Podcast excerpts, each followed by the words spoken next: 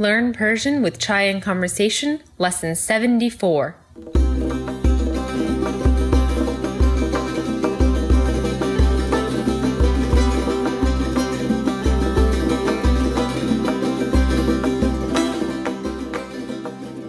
Hello and welcome to the fourth poem in our poetry series. I'm here today with Farid Shafi Nuri. Salam Farid. Salam Leila John. Um, so today we are breaking from these our, our poems have been getting progressively heavier and heavier. And today we thought we'd break from that a little bit and come And to a short and sweet poem. very short, very sweet, very easy to memorize. And that is the poem uh, by Khayyam. Omar Khayyam, Omar a Khayyam. 11th century Persian mathematician, astronomer, and poet who was born in the city of Neshabur, That's right. which is in the northeastern part of Iran. And what is Neshabur also known for besides Omar Khayyam is pottery Okay, with the little birds with the on birds it. on yes. it. Yes. I have some of that pottery. And Khayyam wrote a very specific type of poem called the Rubaiyat. and and we have as we've done so many different styles now. We've done modern from Sohrab and Furuq to the Masnavi with Rumi, 12th century. Here we have a simpler version of poetry called Rubaiyat, which is basically a four-part uh, uh, qua- quatrain. quatrain yes. And the quatrain here uh, as as you know there's different styles of poetry. You have the ghazal you have the uh, the rubaiyat. The four quadrant it is rhythmic. It's simple. It has a it has a message. And you you see Khayyam's poetry expressed through the rubaiyat. Right. And Khayyam was very, like you said, he was a carpe diem type of person. live in the moment living in the moment. And this poem is one of my absolute favorites. It was one that my grandfather uh, wrote out and had framed for all of us. He loved this poem. He um, had me memorize it, and we would always recite it together. So it plays a very special place in my heart. Um, for my wedding, actually, I had it written out on all the tables um, as like a theme for for life. I, I was I was honored to have met your grandfather That's right. He he was like a character out of a book when I met him. He was dressed in a coat with a hat, and Layla has has been reciting this one poem for me for the past twenty years. Right. And and it's a privilege to to actually dive deep into these four lines because even though it's four simple lines, I'm sure Layla and I will be able to talk about it for the next 30 minutes. Right. And the language of this poem, remember, is a little bit more classical. So there, it's not necessarily how we would talk today, like Forough Farrokhzad's poems or Sohrab Sepehri's poems would be. So uh, there is a little bit more to talk about with the language, but mm-hmm. um, without much further ado, let's have Farid read us the poem. Khayyam.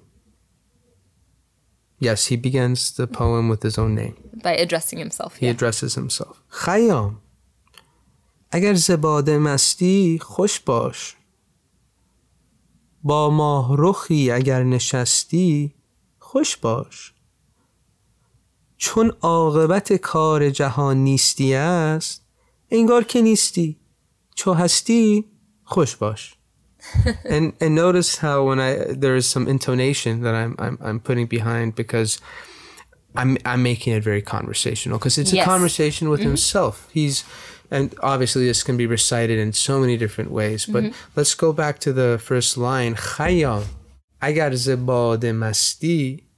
Khoshbash. And let's first say what khoshbash means, because obviously that gets repeated a lot. Khosh is the word for happy, but I almost hesitate to translate it as happy because it's not quite happy. It's more like glad or in a good, good spot or chill, khosh. blissful, blissful. Yeah, yeah. cheerful, delighted, festive, gay, Right. merry, pleasant, Merry. pleasing, sweet. Yeah. Uh, all, Be glad. I like be glad. be glad. Right. Yeah, or or chill out. Right. You know, it's almost it's like chill out. Like Yeah. because Khayyam, he's like he's saying, Hey dude, he's talking to himself, Khayyam. Agar zabade masti, and what is agar? If. If, yep. Agar ze of. Yeah. Agar ze bade if of the cup.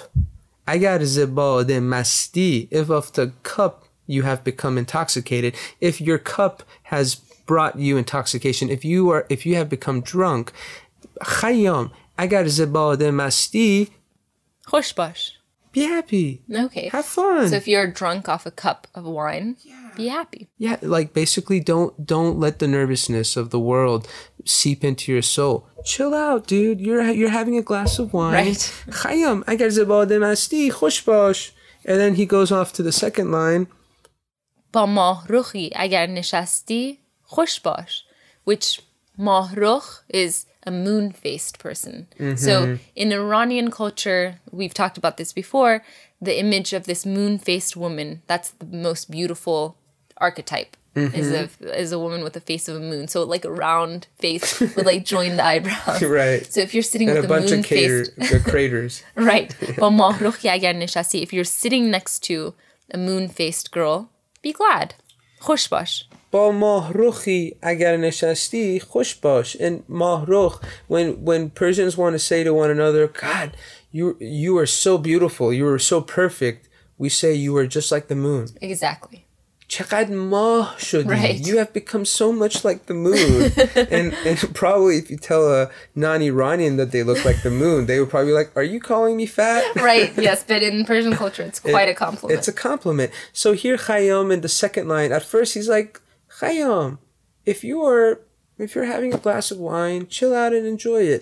In the second line he's saying, and if you're sitting next to a babe, you know, enjoy it. If you're Right. sitting next to someone that's beautiful, if you're if you're enjoying your glass of wine with the beautiful moon-faced lover, beloved, and Right. and here again, let's talk about the fact that some people will say, well, this is not really about Mahruchi ke neshashte kenare. This is not about the moon-faced lover. This is about God. right, right. or getting drunk off of wine. This is about being intoxicated Yeah, off God. it's about right. like repeating the same mantra 90 times with your eyes closed in the Right. corner. or it's because you're actually drinking some Shiraz, Right. you know, that's probably 10th century. right. And I wonder what that would taste now in the, in the 21st century. But Right. چون عاقبت کار جهان Nistias. And mind you, I've been hearing this poem from Layla for 20 years. yes. So Aqibat means the conclusion. Kare Jahan is the the work of the world of mm-hmm. so the conclusion of the world because the conclusion of this world is nisti. Nisti is to not be. It's so, non-existence. Non-existence. So in the end, yeah, chun and chun, because in the end, will cease to be. will cease to be انگار که نیستی this is the fourth line by the way Yeah. انگار که نیستی تو هستی خوش باش and I love this paradox of the duality of existence and non-existence Right. and you see that in Sufi poetry you see it all over the Masnavi the the is and isn't to, Yeah. to have to not have to be to not be Nisti and hasti. It's a state of being. Nisti is the state of not being. Hasti is the state of being. hast Yeah. Has- Hast means to be. to be and Hasti. nist Right, exactly. is to not be.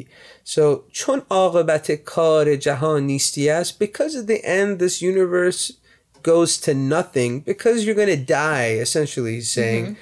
So the first two lines he's saying Khayyam if you're having a drink enjoy it. If you're sitting next to a babe enjoy it.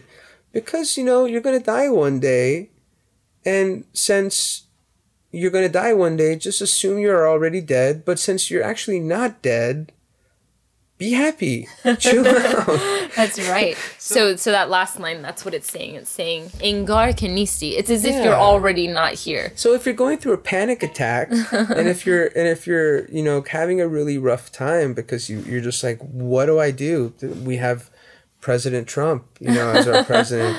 I would say this is the type of mantra, and this is the type of poem that one would read to seize the moment. Exactly. Carpe diem. And a lot of people, you know, go through near death experiences in order to have this feeling. Like all of a sudden they go through near death death, death experience and they realize the difference between alive and dead is just a very thin line. Yes. And so that makes them appreciate life already. So this poem is saying without the near death experience, just assume that you're already gone. Well- and then realize, oh, actually, I'm still here. Okay, cool.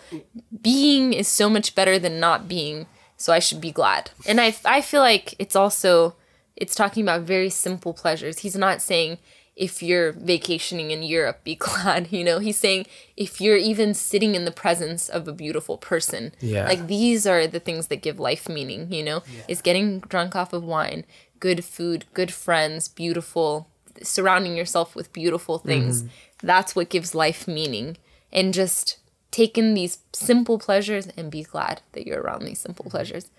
That's all it is. It's That's very simple it and very Then- beautiful. th- then why why why are why is everyone stressing out all the time?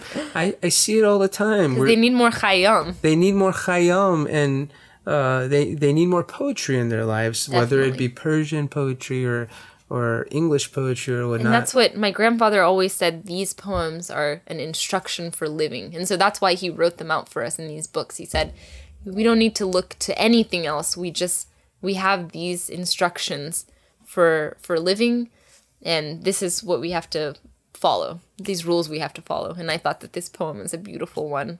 It is, and and it's I've I've known it through Layla for some time. I, I I say it very lovingly because Layla and I actually something that's interesting about Carpe Diem and Khayyam is we've been having poetry sit downs together for roughly two decades now, which is not a small amount of time. Makes me feel my my thirties, but uh, is one of those uh, poets that uh, it has is not only very celebrated amongst Iranians, but also uh, it, it was um, translated by Fitzgerald. Right, that's right. Um, Edward Fitzgerald. Edward Fitzgerald, way, way, um, right. and I, I almost want to say the the 17th or 18th century.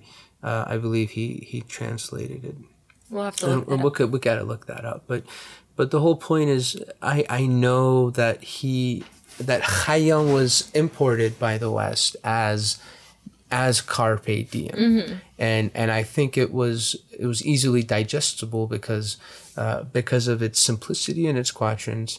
Uh, and because of the fact that its its message was not gonna really shy anyone away or or to to cause uh, you know any sort of um controversy because who can really you know go up against such a simple statement as like Right.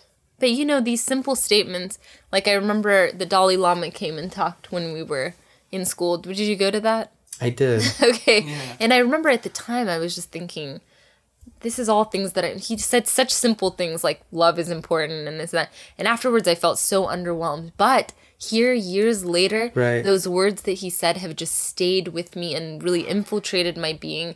And very simple things like this, like just be glad. What are you mm-hmm. doing worrying? Be mm-hmm. glad. Mm-hmm. You know, and I feel like it's these very simple mantras that give life meaning, even though when you read it, it sounds very simple. right and and I love you brought Dalai Lama up because you know Buddhism actually has become uh, a way of living for me too. I, I I I have been going to a, a Buddhist uh, uh, monastery in, in New Mexico, as you're aware of, with my, my Right. dear teacher and and Hosan. And for her, uh, she's she's a Buddhist of the Japanese sect, and really beautiful. Um, uh, meditation sessions I've had with her, where Right. where we do shoot off into the ether, and when I speak to her, she speaks to me as if it's khayyam. Uh-huh.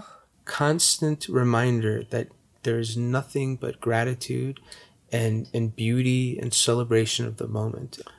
Well, Well, I I mean, think that was a short, sweet, beautiful poem. right. We're trying to extend it is- as much as possible. and this is one that I really hope that the listeners will send in. This, like I said, is near and dear to my heart. Everyone should memorize this, Yes. and whenever you're feeling down, you should repeat it to yourself. And please have a glass of wine with a moon faced friend sitting right next to you. Yep.